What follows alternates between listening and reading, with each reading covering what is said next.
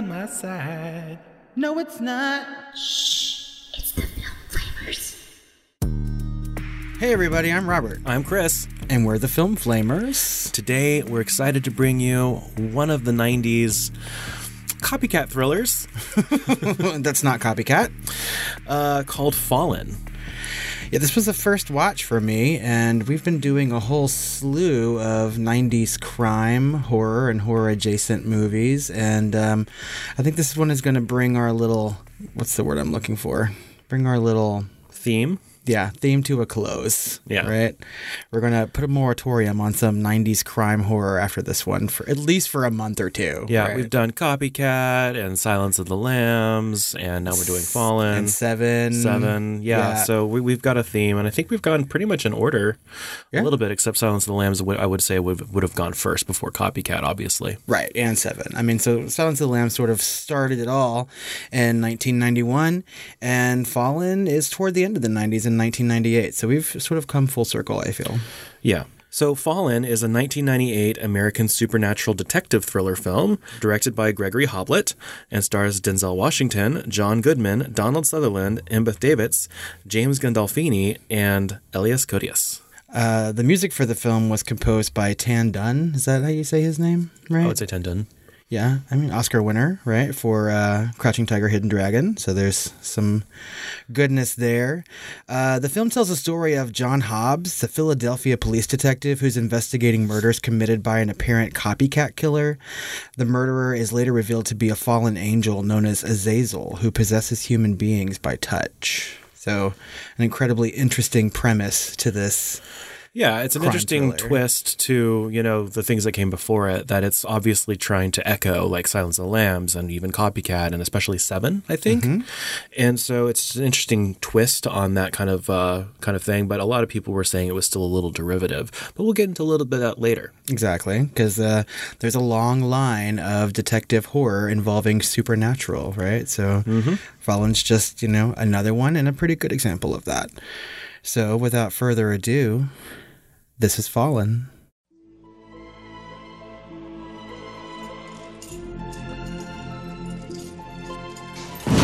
Edgar Reese. Who's here? It's the brilliant detective who sealed my brutish fate. Remember this, Hobbs? What goes around really goes around. You have a safe trip, yeah? Ah, is on my side. Go ahead! Light up the light! Criminals like Reese, they kill a few people, somehow it ain't their fault. But what took place tonight is the consequences of what I do. You're home early today. For a change. Detective John Hobbs wants to uncover the truth. What does Azazel mean? Now, my dictionary says that evil spirit of the wilderness. Walk away, Mr. Hobbs. But nothing in this world Is on my side. can help him solve this case. There are angels. Some of these angels were cast down, and a few of the fallen were punished by being deprived of form. Come on, get out of here. And each touch And at the execution, did he try and touch you? Or... Yeah, he did, actually. passes the soul of a killer into someone new. Well, I believe what I see, and I'm still trying to get my mind around what I just saw. Some things, pal, you shouldn't know. I know you, Hobbs. Put the gun down. I know who you are. Put the gun down! Time is on my side. Hey, pal. My work is based upon evidence. And aren't your facts resistant to normal interpretation? Hey, Hobbs. You leave my family alone. But I'm still having fun. Denzel Washington, How do we fight him? Is it even possible? I believe it is. John Goodman, Jonesy, you know I didn't do this. I know it is, Hobbs. Donald Sutherland, I know you know more than you're saying. Haven't you done enough, huh? Time is on my side. Fallen.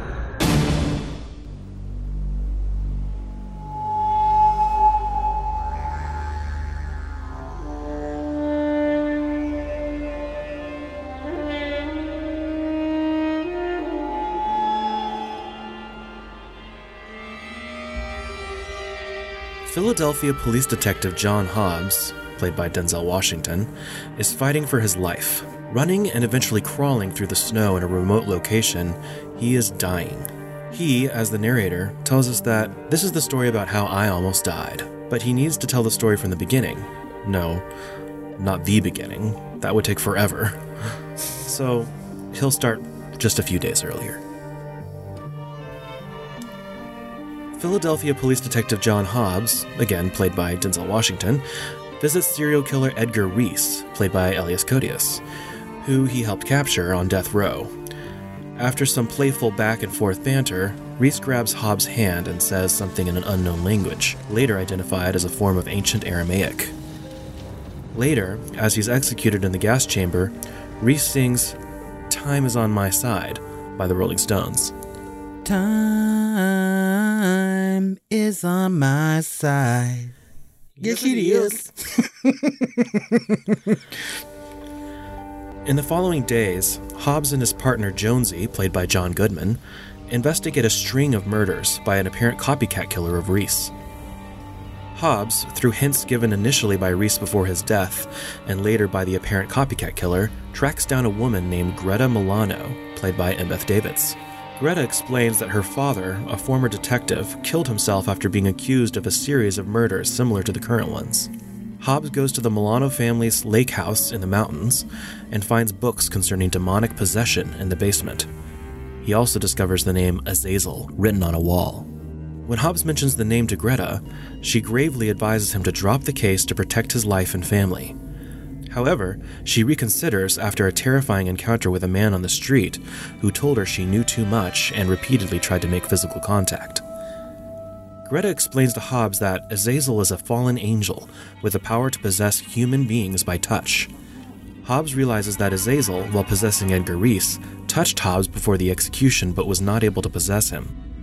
Greta explains that since the demon was unable to possess him, it will try to ruin his life by another way, and warns him of the inevitability of Azazel's victory.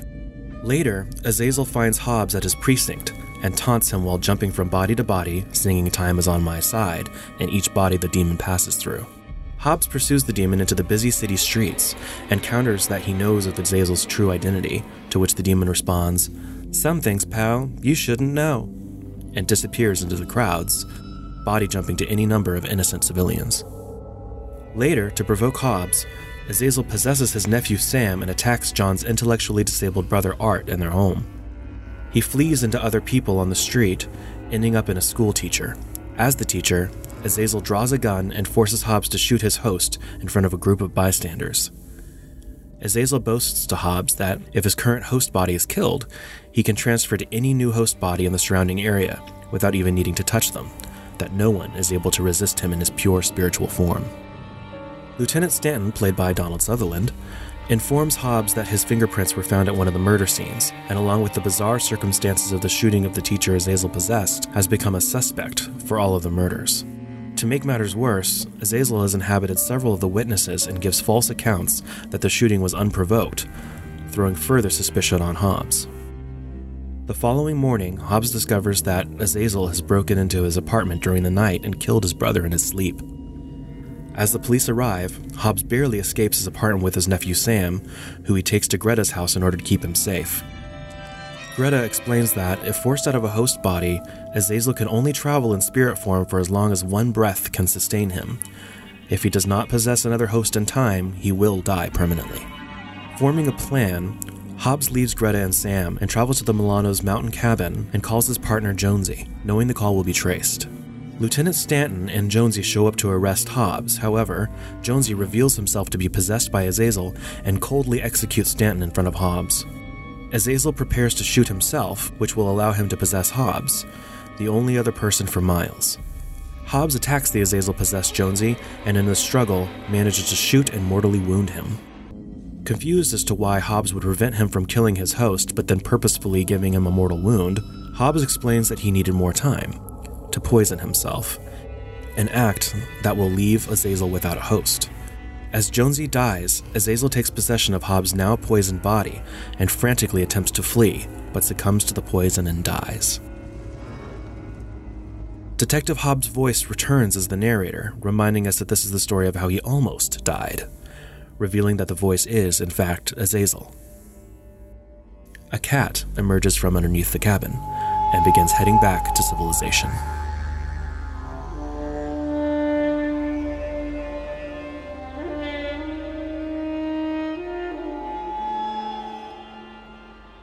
The end. Question mark. Ellipses. Uh, there's a lot going on in this movie. Yes. Fallen was released on January 16th, 1998, and grossed $25.2 million worldwide against its $46 million budget. It was released on 2,448 screens, and it opened at number three at the box office, making 10.4 million during its opening weekend alone. So it's safe to say that this was a box office bomb. Yes, it seems like it. Yeah, it made just over half of its budget back, and who knows how much of that was actually marketing on top of that. So it was a pretty pretty large bomb.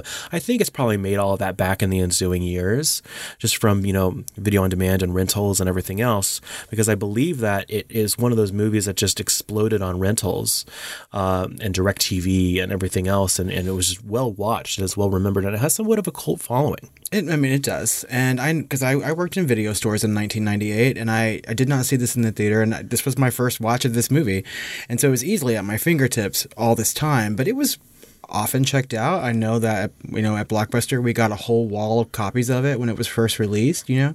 So, I mean, there was anticipation for a video release, and let's not discount cable, right? I think in the late 90s, a lot of people still had cable, um, you know, since there were no streaming services. And I think a lot of people caught it on things like HBO or Cinemax, whatever it played on.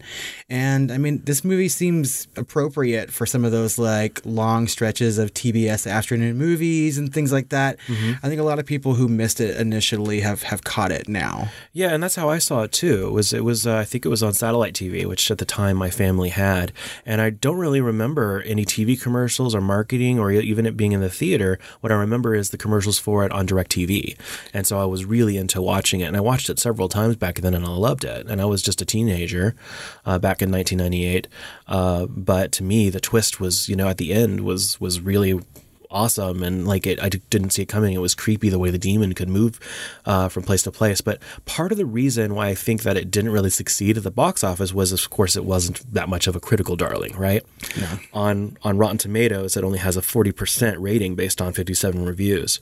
But it does have a much higher audience score of 72% the consensus reads has an interesting premise. Unfortunately, it's just a recycling of old materials and not all that thrilling. Uh, Variety wrote a review and said that Washington has the almost impossible task of holding together a convoluted picture that's only intermittently suspenseful and not very engaging emotionally or intellectually. And that is kind of a burn. Yeah, and Roger Ebert said, uh, well, he gave it a mixed review in writing. The idea is better than the execution, and by the end, the surprises become too mechanical and inevitable. And there was another review that I saw from someone else that was like, "Time is not on its side," or something. Yeah, I know that was like the main quote of it. I was just like, okay, come like, on with your cleverness. But obviously, audiences liked it a whole lot better than Right. the critics did and appreciated it more. And uh, I think we have more to say about that later, as far as you know how it's actually um, you know viewed now versus then and its legacy. Um, you know, but it did it did win a couple. Or it was nominated for a couple of awards, right? Yeah, it was nominated for a Bram Stoker Award for Best Screenplay, and um, you know that's that's those awards are for writing. Um, the International Horror Guild nominated it for Best Movie that year. So Okay, that's interesting. Mm-hmm. What did you feel about like the look and feel of this movie compared to like some of the others, like the tone and everything? Do you feel like this was a little bit more? To me, it seemed like it was a little bit more noir, right? definitely, I mean, when I was watching it, I kept getting lots of noir beats and detective story beats from it. Right? I mean, everything down to you know some things in the score and. Very much the narration of the movie. Like they were really going for this Maltese Falcon kind of vibe to the movie. Now, Seven does a little bit of that, and so I'm wondering if this wasn't. They actually did the same like bleach bypass kind of uh, kind of situation with the film and everything to kind of make it uh, all the shadows increase, you know, all the the blackness and the highlights actually increase in contrast without reducing any color. Um, so they tried to do that same kind of look and feel as like Seven, I think, and Seven was a little bit noir in a way. Uh, but I'm wondering if they were just trying to kind of emulate that, or if they really were trying to do their own kind of thing with noir. I think that they were really trying to harken back to some of those like 1940s movies more than they were trying to copy the success of Seven or even Copycat, you know, um, because Fallen is its own movie. Yeah. I mean, and, and obviously it's it's a possession film at the end of the day, yeah, right? And it's certainly different enough from Silence of the Lambs or Seven, you know, or certainly Copycat, you know, but it has those similarities in some of those beats as well. Uh, but I would definitely say this is the most noir of all of them. I, I think so too. And I think that in the long line of these, you know, 90s crime thrillers, if that's what we want to call them, these horror adjacent movies, um, they were sort of leading up to that point. I think that a lot of the earlier ones, like Copycat, Seven, Sons of Lambs, even you know others that we haven't mentioned, ignored the noir aspect of it, right? And so this really was, you know, they're trying to do its own thing. The Yeah. thing that I think about this movie that made it do so poorly at the box office not only had to do with you know critical response, but really, if we look at it, the 90s were filled with movies like this. Yeah. And by 1998, some people had to be experiencing some sort of fatigue, right? Yeah, I think modern modern audiences are like more forgiving of the similarity to other crime thrillers in the 90s since time has moved on because it's not coming out like literally next to them. Right. So every weekend there's not a new one at the box office for people to go see, right? We've had some time to stop and think and appreciate, you know, the the art of some of these movies and to look back and just, you know, see how incredibly popular they were with the audiences at large. Yeah, and I think uh, since you're not seeing that like associated with some of these other films, especially the ones that it came out next to, you know, it stands apart a, a lot more, especially because of the supernatural element that was attached to it. Right. Which to me, like at least in the colloquial view of what horror is, puts it a little bit less adjacent and more into the horror category. And I happen than some to of these others. I completely agree because I, I love the possession aspects of this movie. I like possession movies. You know, everything from The Exorcist to, you know, um, Annabelle, even right. And earlier you were actually mentioning to me before we started recording uh, how unique this film is as far as its take on possession. Right, because we don't get you don't see a lot of possession movies where everything is done by touch. I thought that was incredibly interesting and inventive. Yeah. We only see possession through soul for the most part. Yeah. You know, we never even see it, you know, as entering the body through an orifice or things like that. They really just attack a person's soul and, you know, that's the what they have to deal with as far as their possession goes. But the the fact that this demon can jump from person to person just by brushing against them or touching them, right, is incredibly inventive and very scary to me. Yeah, there was a city scene where the, the demon's kind of trying to to chase someone. And it's an interesting chase sequence because a lot of the time it wasn't it, the the street was so crowded, he couldn't just pick one person and run after you. So he's literally just making each person go shoulder to shoulder, hand to shoulder, you know, whatever he had to do to just like travel through the crowd at like lightning speed. And I think the director actually got dancers to actually do that that sequence Oh, yeah. so that it was all choreographed to where it would look kind of incidental and accidental, where they look like they were kind of falling into each other Mhm. and everything. And it, and it worked really, really well. It looked really natural and, and really horrific, scary. It looked effortless. you Yeah. know? I mean, and that's to watch something chase you through people is Mhm. very inventive to see on, on film. And that's something that I really haven't seen anything like since or before. And I really wanted to see more of that Yeah. in the movie, you know, because I remember, I do remember TV ads and, and trailers for this, you know, when it came out. And they really really played that up in all those trailers, right? Mm-hmm. All the things passing and the people changing and talking to him, you know, and that they had that one great scene where that elderly couple is leaving the police station and they're taking turns back and forth and having that conversation with him. Yeah. And I was just like, this is what I want to see more of, you know, like sort of stop some of this, you know, side stories and plots. And let me just, I want to see more of this possession. I want to see more of the horror elements, right?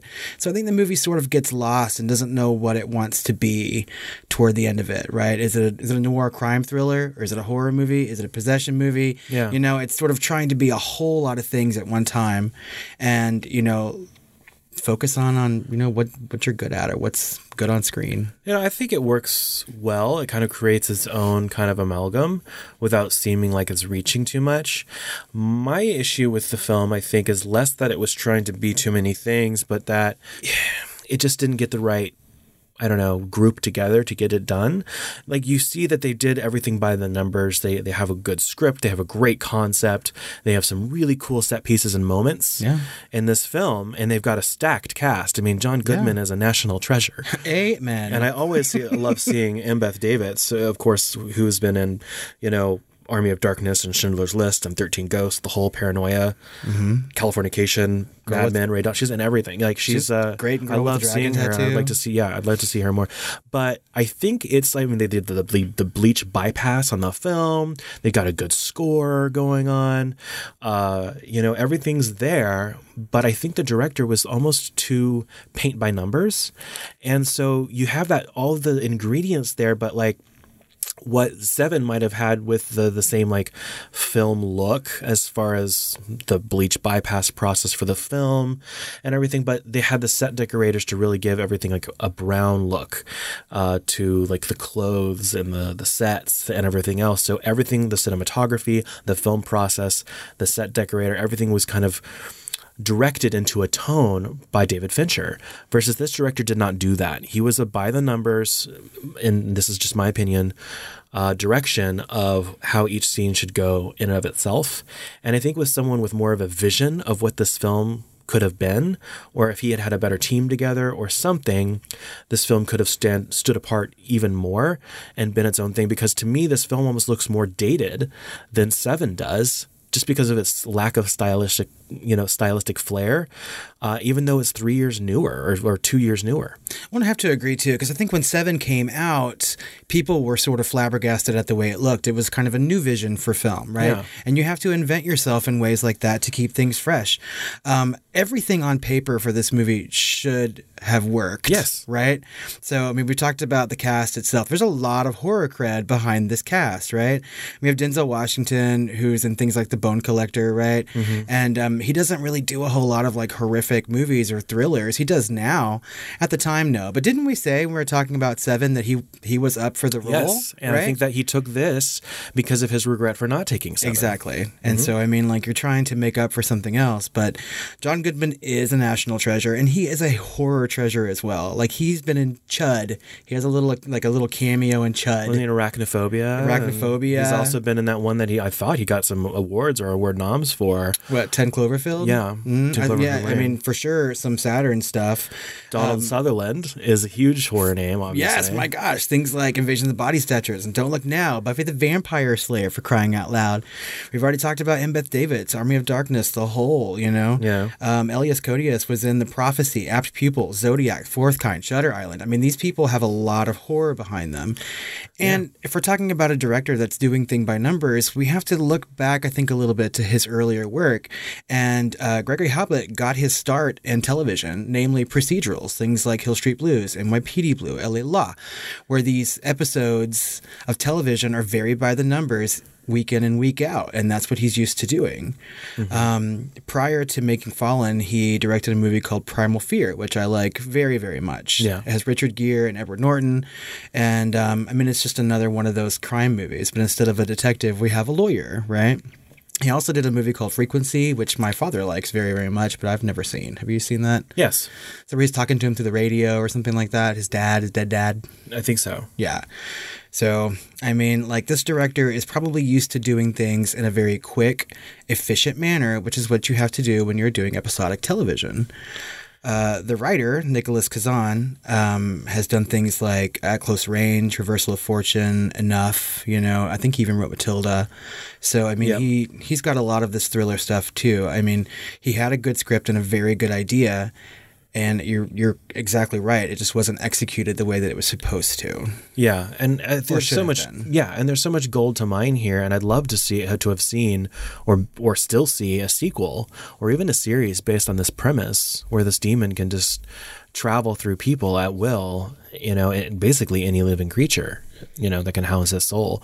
So um, I thought it was well executed. Uh, that the twist works. I think most people don't see it coming per se, even though all the clues are there. It is exactly what's going to happen because you do see the demon becoming a cat Yeah. earlier in the film. And that's what I thought. Well, the first thing I thought when I was watching that particular scene, I was like, look at that orange cat. And that guy's name is Jonesy. I was like, this got alien all over it, right? And then the first thing I saw when that cat hit, after I thought that, I was like, oh shit, is he in the cat? I was like, can he do that? You know? And I mean, obviously, by the end of the movie, you see that he can, right? Yep. Um, also, watching this movie, I got really um, interested in whether or not Azazel was a real demon or fallen angel. Yeah, So certainly I- a real name. Yeah. yeah, I did a little research because I don't remember ever hearing him in the the Bible, you know, the Christian Bible. Um, and he's really not. They're men- it's mentioned a couple times, and it's sort of like a right, the scapegoat right, right. And I, I, I don't know what that's about really, but uh, I did some further research, and it's pretty. He's a pretty big deal when it comes to like Judaism, or, you know, Jewish mysticism, things like Sure, that. okay. So he's mentioned a lot in something called the Book of Enoch, which is not part of the Torah. It's sort of like um, separate apo- apocrypha, Yeah. right? And I think it was part of the Dead Sea Scrolls. And so essentially, he is Satan's right hand man on earth, right? So he's one of the fallen angels sent to earth, and he is ascribed in some of this like Jewish mysticism as being the person that brought all sin to humans. Like it was his life's mission to create sin on earth and to create the downfall of man. So they say that he Yeah. like gave them the, you know, wherewithal to make weapons. So he created war. He gave women um, you know, jewelry and makeup, you know, to create some sort of like lustful sin. And um really the book of enoch is about you know why god had to wipe the earth out with a flood and all of it had to do with azazel for the most part Okay. So but everything in this movie all the really cool things about azazel are completely fictitious right there is no touch or possession right and he doesn't like to sing like they say in the movie right and so i mean like i really wanted all those things to be true i wanted them to really- have taken this and like Yeah, they don't really say that he likes to sing. He just li- obviously likes to sing, just to, to really kind of mess with Hobbs, right? And what did you think of the use of that song? I thought it was actually really well done, and you had some some interesting like set pieces where it was used kind of creatively to show who the demon was in, and to kind of taunt Hobbs, especially in that precinct scene where it's jumping from police officer to, to police officer. I mean, these these are people that are supposed to be, you know helping to protect each other and support each other and there's this demon kind of floating through these people singing to him uh, you know and just that's when he just goes after it and goes on the streets and you get some more wacky hijinks happen but it, it was a really kind of um, haunting scene you know I mean, I, I, I agree. I, I liked that. I mean, I liked that sort of gimmick of knowing where the you know the demon was at any particular time, right? Because Yeah. if quickly passing from person to person, it's hard to keep track of who he's in and who he's not. And I really appreciated the use of that song, which I never thought to be a creepy song until watching this movie, and it does get stuck in your head like really easily. But I much prefer the use of that song to when the camera sort of pans up and over people, and you see like this weird distorted image that would, like POV the demon, right? yeah I got tired of that real quick. I'd rather hear the Yeah. music, right? uh-huh so it does show the point of view of the demon in that weird like different film way of doing and I'm, i'll describe a little bit of that later when i go into my fun facts Oh. but um honestly uh, i think the the song was done really really well but they also used something else to kind of showcase a different way uh, of showing like who the demon was in, right? Mhm. And one of the first scenes that they filmed was was with Elias um, Elias Koteas, Mhm. and they, he the director loved the physicality that he gave to the demon and the personality he gave to the demon and the way he would smile. He basically brought in all these different actors that were going to be possessed: John Goodman and the the girl that was later, and the older lady, Right. and all these people that were going to be, um, you know, actors that actually spoke lines from the demon as extras in a, in a way, uh, to study his performance and kind of show the way he moved and everything, so they would all kind of smile the same kind of shit-eating grin and and everything else, and that was done really really well in in uh, several cases. I mean, for the very few minutes that he's on screen in this movie, right? You're right. He plays a much bigger part in it because those people mimic him so incredibly well. Yeah. Right. And I mean, when I was watching this, I was like three minutes into the movie and I'm already texting Chris and I was like, Elias Koteas is so good in this movie. Yeah. I was just like, Mhm. he's so briefly in it, but he's so memorable and so great as that particular role. Didn't you have a personal experience involving that song recently? Um, Yeah. so I was just finishing up my notes. Um, you know, I was I was kind of a lull between meetings at work, Uh-huh. and so I was essentially writing my my notes and the synopsis and everything for this for this film. So you know, in preparation to record, and so as I'm leaving the building, I'm going down because it's it's hot as outside. You know, in Texas right now, it's like 110,000 degrees. And it'll be 100 degrees well into December. Yeah, essentially. so I'm taking the basement route to the parking garage, and which is air conditioned by like the daycare and stuff. And so I'm walking, it's all echoey and you know how creepy it is down there. And I hear someone coming behind me, which is like normal. Uh, you know, they're come, they're they're walking behind me, I'm also probably on their way to the parking garage. But what do they start singing behind me? but this fucking song. Time is on my side. Yes, it is. I did not even look behind me. I was more concerned with the mess I was about to make in my pants. Because I totally would have shat myself right then. I'm like, what the fuck? Oh, I just noped right on out of there. yeah, I'm like, did this really actually happen? Like, I've never heard anyone sing that. Like, how is this happening right after I watch this movie and right after I write those notes? And I just, just, it just made me think of how terrifying that must have been for, like, if this, you know, if the people actually in this movie actually existed, how terrible and uh, horrifying this would be in reality to know that you're being followed and not know who it is. That could be anyone, including someone you love and know, or even yourself, and how fast that can travel and what it could possibly do with absolutely no qualms of, of you know, getting killed or getting caught or anything else. That's terrifying.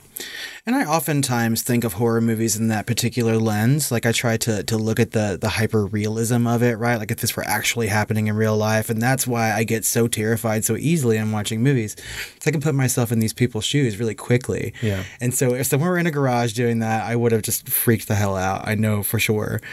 But um, the use of this song to you know finish talking about it is completely effective because I think when people mention Fallen to one another, the first thing they do is sing those two lines of that song, right? It's Mhm. what everyone remembers above everything else. It's completely effective. So another song that they used in this film, besides obviously "Time Is on My Side," is "Sympathy for the Devil" by the Rolling Stones, as used as the end credits. It was also used earlier in 1993, 93 and 94, for the end credits for "Interview with a Vampire," but instead of Rolling Stones, it was Guns N' Roses. Right. I think it makes sense in both films, and I think it's an effective ending for both films.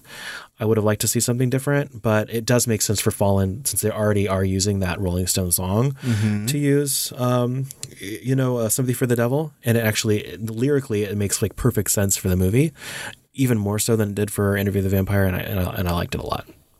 I mean, I like that song quite a bit. I also like the Rolling Stones a lot too. And so I know that they probably made a shit ton of money from this movie. I mean, So did using- Coca Cola. Oh, is there a lot of placement? I Oh my didn't- god, yeah. well, like it sh- one of the scenes in the the, the the the precinct actually shows like a opens with a vending machine dropping a diet coke and someone grabbing it, and then they they're walking by later, and it shows them sitting right next to a coke machine, like just right between all the characters, and I'm like, holy shit! So obviously there was some placement here to pay for the film. Maybe that's what happened to New Coke. They couldn't pay for it after this movie. I usually can spot product placement in movies fairly quickly too. I don't. Maybe I was just too wrapped up in that demon going from person to person by touch that I didn't pay attention. Yeah. And speaking of the music in this film, uh, the the music by Tan Dun, like I I didn't really pay attention to the credits before I watched this. But what was interesting was like I, I started listening to the music during the film and kind of noticing it. Mhm. I was like, this sounds a lot like Crouching Tiger, Hidden Dragon. I'm like, huh, whatever. I guess Crouching Tiger, Hidden Dragon must have like taken some riffs from this, and then only later to discover, oh, it's the same composer, and he used some of his same themes from Fallen, you know, and and worked it into Crouching Tiger, Hidden Dragon, and then won a bunch of awards. So I didn't know the origins of the Crouching Tiger, Hidden Dragon score that just won a huge amount of like nominations and awards for that score. Actually, had some of its origins within you know the Fallen score, which is I just I never knew that, so it was interesting. I didn't know that either. I mean, I know that he was also nominated for an Oscar that year because he wrote one of the original songs from that movie as well, from Crouching Tiger. Oh yeah, yep. So that was like I think three years later in like 2001 or something when Crouching Tiger came out. Mhm. Uh, so it wasn't that that far away, but there was some of the same kind of instruments and motifs that were being played in Fallen to a lesser extent. But uh, and of course, like you said, they'd added some like saxophone and stuff to make it a little bit more noir. Yeah, and that's just is what I interesting from kind of from an Asian perspective Mhm. with some of those instruments. And I thought that was a really interesting score for this film in a way because there's also some they do some uh, themes while the demons in that point of view or whatever, and they do like this almost tribal kind of music while he's doing that. So there's a lot of different kind of pieces to the music in this film, which is really interesting. I'd love to hear it isolated and by itself. I haven't done that yet. Can you do that? The score? Yeah, I can listen to the soundtrack. Oh, and just watch the movie like silent. No, no, no, no, no, no. I mean, just I literally mean just listen to the score. Oh, okay. I thought you were talking about like creating some sort of experience, like try to sync it up Dark Side of the Moon style or something. You're like, you can do that? I'm like, yeah, I can like, listen to the score. Like, what are you talking we watching about? movies like this more often? God. Well, it's already synced to the film. You're right. I know. That just sounded completely stupid. So no, I, I get what you're saying. Like, watch it with the score, but without the actual like Dialogue. dialogue, and everything else. Yes. No, I don't think you can do that. But yeah, I mean, so I did notice a lot of those those jazzy moments to it, and they were really trying to like hammer that noir feeling home with that. I think I'm not sure because to me it sounded a little out of place, right? Or it didn't sound right with the the rest of the score, and it was noticeable to me. And I'm not usually someone who notices a lot of film scores, right? So if I pick Yeah. something out, it's you know, right there. And I was just like, at some point, I was just like, okay, we get it. You know, it's a detective story. You don't have to add all these extra elements in. You're doing a good enough job on your own right now. Just continue with the score as is. Yeah. But- So that demon vision footage in the film was shot using a film stock called like Ektachrome, which is actually normally developed for stills photography. Additionally, the scenes were all shot at six frames per second and then printed at 24 frames per second, meaning that each frame is exposed four times. Coupled with the camera movements, uh, the technique gave a blurred or streaky quality, and a mesmerizer lens was also used, which also allowed the camera operator to like cock the lens several degrees to the left or right. So to me, I don't like like a manufactured almost slow motion look and feel with like stop motiony kind of stuff. I've always hated that in film. I think it takes you out of it. If they were going to do this, I would have much rather them have used you know full you know 30 frames per second 24 frames per second which is normal for a film right um and to make it more filmic looking and you can still add all that stuff but you don't have to make that look like the person's like having a seizure and they're drunk Yeah, I I mean because it, it did take me out of watching this movie. I you know when it when it started happening a lot more often toward the middle of the movie when they were passing back and forth and when he was breaking into apartments and things like that, and I was just like I don't I don't need this. I don't like it. It doesn't look visually pleasing to me, and it really was taking me out of the story. And like I, I feel like it would have been almost more terrifying like if i had filmed this today like i would have probably done you know the rack effect where you're zooming out but moving the camera towards something or vice versa where like the the, the the person in view stays the same size but the background is shifting. Like jaws? Yeah mm-hmm. sort of like that. So that's that's been done a lot. Yeah. it's a it's, it's a thing but it's actually very effective. Agreed. but also putting kind of that red tint or you whatever you want to it to almost do a rubber band effect so you do that to move back and then shoot forward as though the demon is like lightning going inside of you and i feel like that would be more terrifying and jolting to the audience to see that kind of effect of getting possessed just th- that quickly that effortlessly that terrifyingly. I think that would have been a little bit more, you know, uh, jarring than showing this floating seizure like drunk thing that like seems like it doesn't really have an intelligence. It's just kind of going into some rando. You know? right and i mean because i don't i don't think the audience needs that you know we we know what's going on in the movie anyone paying attention will know that this demon is possessing people by touch we don't have to have some sort of otherworldly pov to to get what's going on right Yeah. i mean this is maybe just another way a bad directorial choice to you know show something that we didn't need to see it's like beating us over the head you Yeah. know um, I was pleasantly surprised to see James Gandolfini in this. I did not know that he was in this movie before watching it. Yeah. And a, sort of pre Sopranos role, along with the actress who plays his sister Yeah. on that show. It's basically sitting in the desk next to Aida him. Turturro, I was just like, oh my God, it's like a Sopranos reunion. And I had to remind myself, no, this is before the Sopranos. Well, he and her would also be, I think, on like NYPD Blue or something in that same set because that director uses like the same set and location and same director and the same actors uh, essentially for that. So he's he's used to doing those police procedurals, I guess. Yeah, yeah, he's he's a part of that. I know. Um, But yeah. but again, that's just another like Bison. This director did everything that he was comfortable with, apparently. Yeah, so he's not like James Gandolfini. He's not uh, horror cred though. No, he's not. he- there's no horror in his you know filmography whatsoever. Yeah, So- but it was fun to see him nonetheless. wasn't he in like the Mexican? And he did a good job. Yeah, I mean, for one of his earlier roles, I think he did a, a good job. I mean, I was I was happy to see him. I'm I'm always happy to see him. The acting in this movie was good. So So I have some fun facts. yay, I love these. This is almost my favorite part of the episode. So uh, I'll start with a shorty.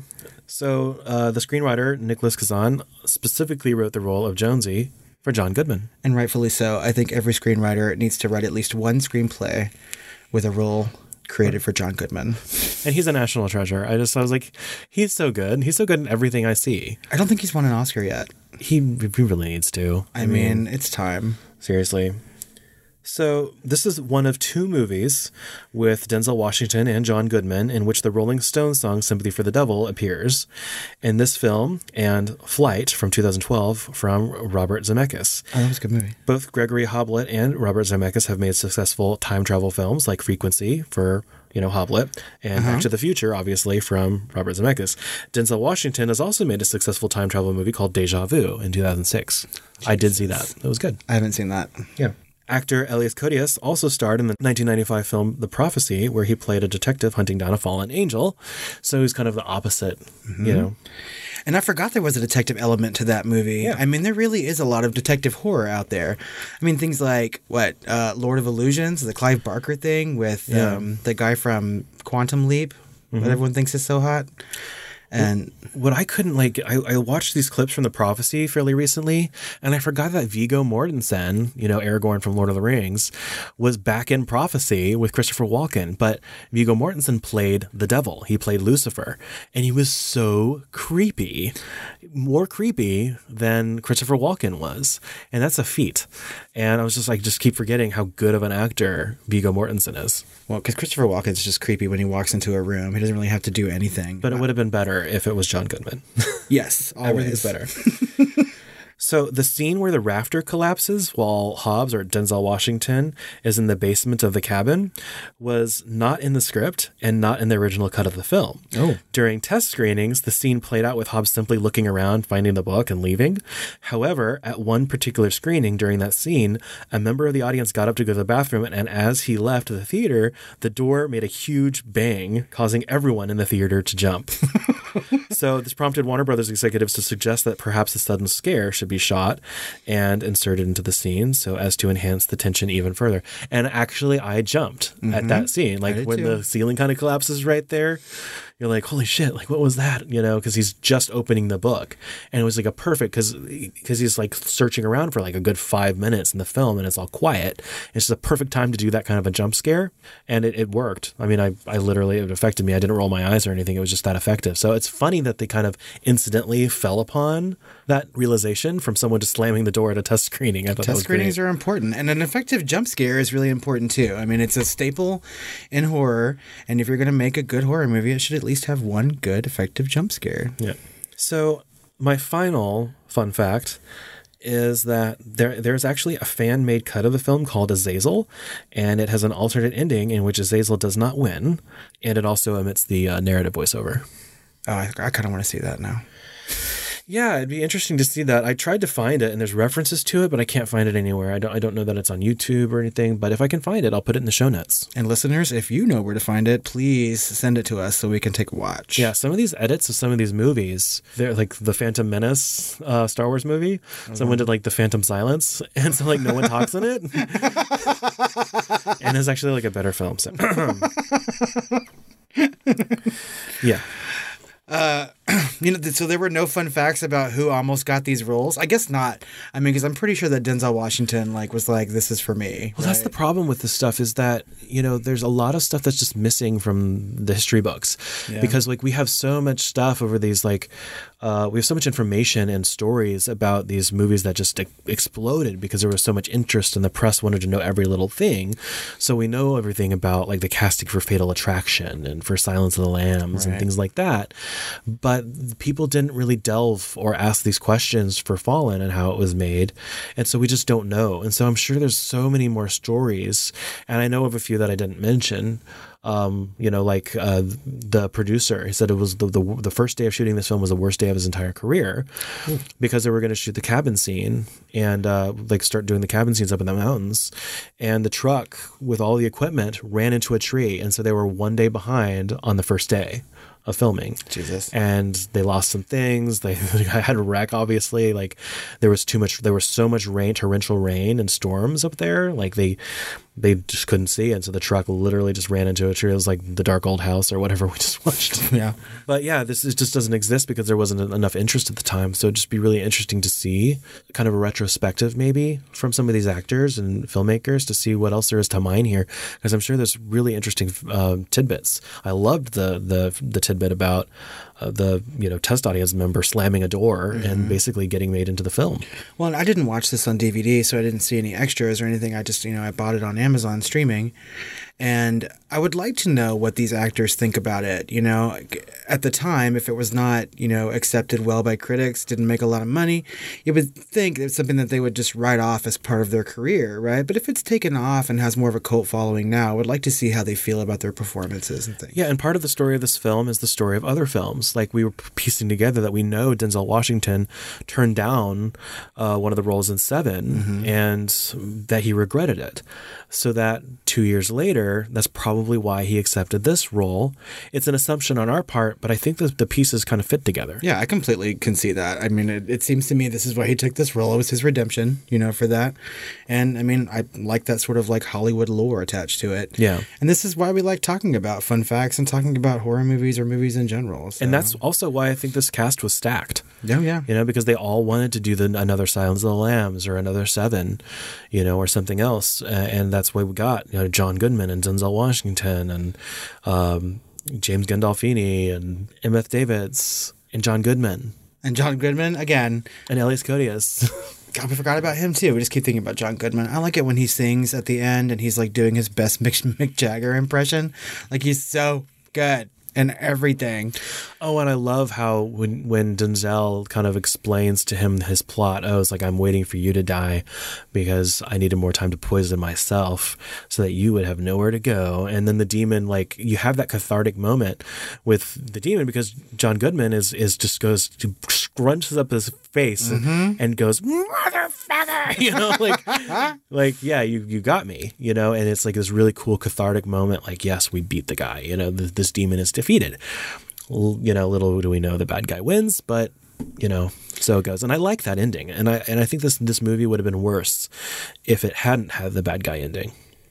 Yeah, because we don't get to see that very often, right? Bad guys hardly ever win, and it's it's always good to see that from time to time. And Yeah. I, I have to wonder if other people appreciate John Goodman as much as we do, or is he just one of those underrated actors that people discount all the time? I keep he, I think he keeps getting underrated, mainly probably because people are used to seeing him on or they know of him at least from like Roseanne. Right. Right, from it as a TV guy. But he's been in so many movies and he's been so good. He's been in a lot of people's favorite movies. Like he was a voice in Emperor's New Groove for God's sakes. Well, and he, he makes so really good. good. choices when it comes He to does. film. You know, He really does. He's in good projects, and a lot of a lot of directors like to work with him. That's why he's in like every Coen Brothers movie, right? Oh yeah. happens. And speaking of that, uh, um, that bad guy wins ending. There were some things that were left here, right? Mm-hmm. So we still got that theologian, you know, Embeth, you know, um, Greta character, who is keeping his nephew Sam. So presumably, I'm guessing that he either gets adopted by Greta or it gets put into the system or something.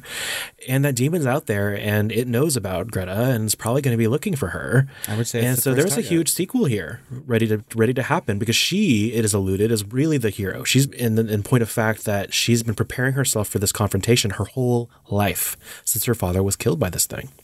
And so I think that's what this movie is almost a preamble to, and I'd love to see that movie.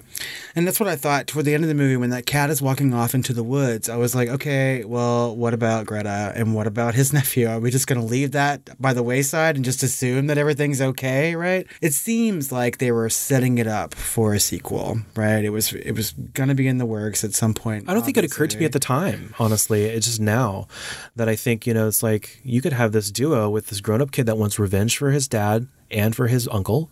And you have this woman who's been preparing for this all her life and for the murder of her father by this demon. And who has so much knowledge And about she- it. yeah, if anyone's going to defeat it, it would be her. and it could be right? super interesting and it would be really good for this for the times now when we're trying to you know have so many more female heroines more realistically you know so i think that'd be a cool movie to have and, and i think we're going to actually discuss our sequel ideas on patreon so head over there and we'll be dropping our sequel ideas for fallen soon Well, here at the Film Flamers, we like to ask a series of questions about all the movies that we cover.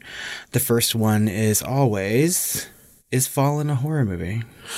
Yeah, yeah, t- totally. And I think that we've talked about the adjacency uh, before, obviously, with Silence of the Lambs and Copycat and Seven. And this one, I think, is even less uh, adjacent and more firmly in the horror camp just because of the supernatural element, at least the colloquial understanding of what horror is. I know that I've we've read a couple of places where, oh, horror is, well, I think someone like big in the critic community or someone described horror as supernatural. Mhm. It's not horror if it's not supernatural Yeah. right? And I think that's bullshit. But at the same time, I think it does, in this case, firmly planted in horror territory. Well, for a film critic to say something like that is completely ridiculous. I mean, you would think that somebody who makes their living from watching movies and has seen many movies would know for a fact that not every horror movie is going to have to have some sort of supernatural element to it, because that's just not the case, right? This one does. I mean, this is squarely a possession movie, something that we see in horror time and time again. Uh, maybe less frequently than things like slashers or. And it almost is a slasher compared to, relatively speaking, to like Silence of the Lambs or Seven or Copycat.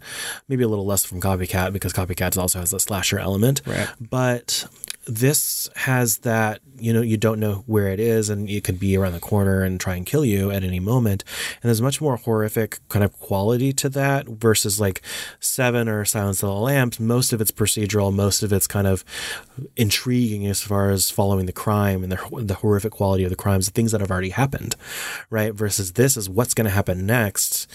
What crosshairs am I going to be in? What danger am I in? And there's very real and specific horror to this possession, the style of possession that we haven't seen in film before since I don't think. And that's what I think makes it a horror movie is the is the possession stuff. I mean, we it is kind of slasher, you know, in a way, and like we've already talked about some of these '90s crime movies being slashers, but just like the rest of them, there's hardly any actual violence on screen. Yeah, I think there's like a body count of the seven or eight. Yeah, but film. we only get to see the bodies, Yeah. right? There's really no murder going on. We don't we ever see the after effects of all of it. And then sort of. You you do see him uh, in his host bodies attacking with the syringes and knives and stuff. Some of the you know the string of murder, copycat murders. You see some of those happen. I just only remember the bodies being in the bathtubs. and Yeah. showing up after the fact. It did show at least one of them being. I mean, I know out. that they found the syringes and things like that. he knocks that. at the door and then the guy answers it and he stabs him in the chest or whatever and then he makes a cereal and well, they oh, that's right. yeah Well, they, they could have amped that violence up a little bit, you know, to sort of create a more gory scare, a more gory horror feeling. I do right? have to say I was just- more I was more scared watching this film, especially on the initial watch years and years ago. Well, you're jumping the gun on my next question, Chris. Oh shit! Sorry. You're right. My apology. So, were you scared watching Fallen? Yeah, initially I was really scared. I think uh, it was just really creepy, and it's uh, it's that fear of the unknown, right? There's just a, a really like mysterious kind of unknowable you know horror here which is uh like cosmic supernatural horror that's really really interesting and um you can't quite you know put your finger on what is so scary about it but i think it's you know you could you could put your finger on obviously the the actual physical process of being possessed and everything else but it's also just like the nature of evil itself in humanity and all of that is, is horrifying because it's almost ex- ex- existential in a way. Now, I found myself a lot, a lot more scared watching Silence of the Lambs or Seven. Right, I wasn't quite as terrified watching this movie. I was on the edge of my seat, especially during those scenes where he was transferring bodies as quickly as possible. Right? I would say those are equally as scary in their moments, right? But there was more opportunity for those moments in this film because for almost the entire movie, this thing is on the loose and everything, right? She in Silence of the Lambs, she's not really in the presence of of danger until the very end, right? Right. And so, I mean, I, that's why earlier I said I'd like to have seen more of this, like, you know, transference of possession. You know, I think it would have made the movie a lot scarier. And, you know, they didn't have to have so much of a backstory for everything, which, you know, made me a little less scared, right? Yeah. They kept trying to tell me too much why instead of just showing it to me, right? Yeah.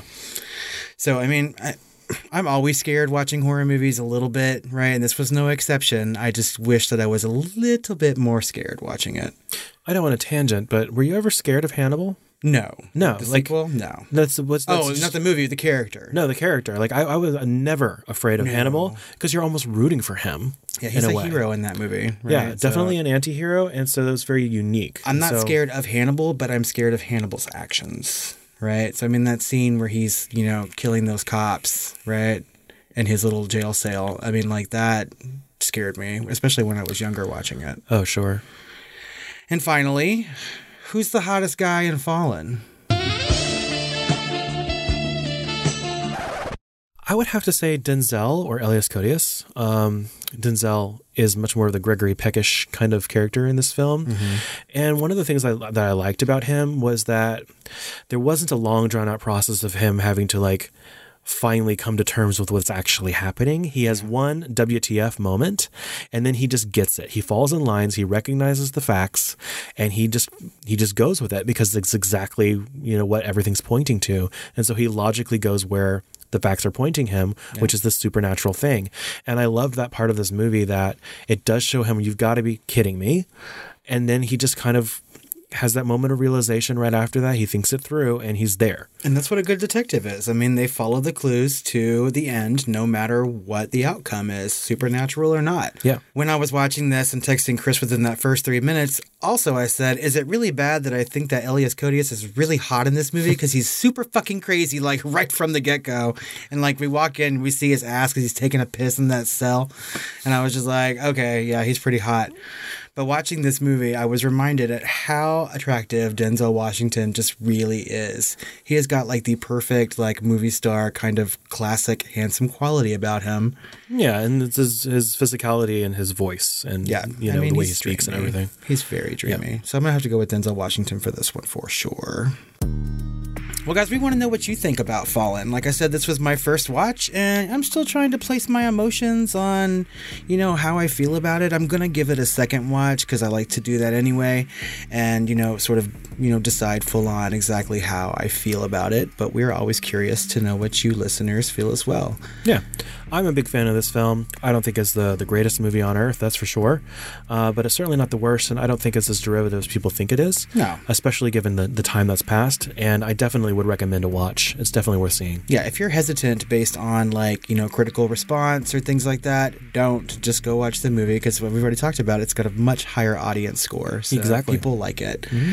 So you can let us know what you think about Fallen on social media at the Film Flamers on Facebook, Twitter, and Instagram.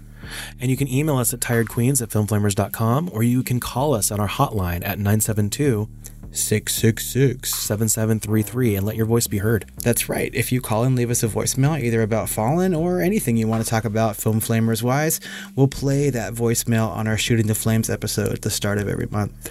And if you really appreciate the Film Flamers and what we're trying to do here, please don't hesitate to give us a five star review on Apple Podcasts or iTunes. It really warms our cold hearts whenever we see those pop up. So, And we will read those reviews on our Shooting the Flames episodes every month. So please don't hesitate to do that. It really helps us out and we really appreciate them. well, we hope you've enjoyed our September content this month, and we still have one more episode coming at you next week. We're going to do a very special top 10 involving a theme from the movie Fallen. So, stay tuned for that. Also, check out our Patreon where we're talking again about our sequel ideas for Fallen. And we're going to be doing another Flamers flashback this month, this time having to do with another time, another place. in the Age of Wonder. The Dark Crystal. The Great Conjunction. the Great Conjunction is at hand. yes, guys, go over to patreon.com slash the film flamers for all of that content. You can get that bonus content and early access to our episodes. And finally, October's coming up and we have a lot of stuff planned. But especially one of my favorite horror movies we'll be covering is Creepshow. And possibly get into the other Creepshow movies, maybe Creepshow 2. Yeah, we'll see how we feel. So, well, I don't know about you, Robert, but I keep on falling.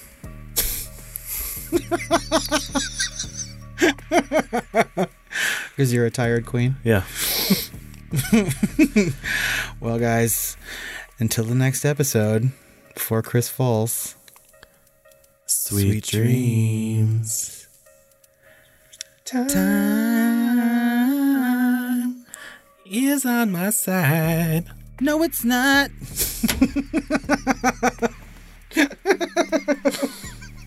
I don't want that song stuck in my head anymore. Come on.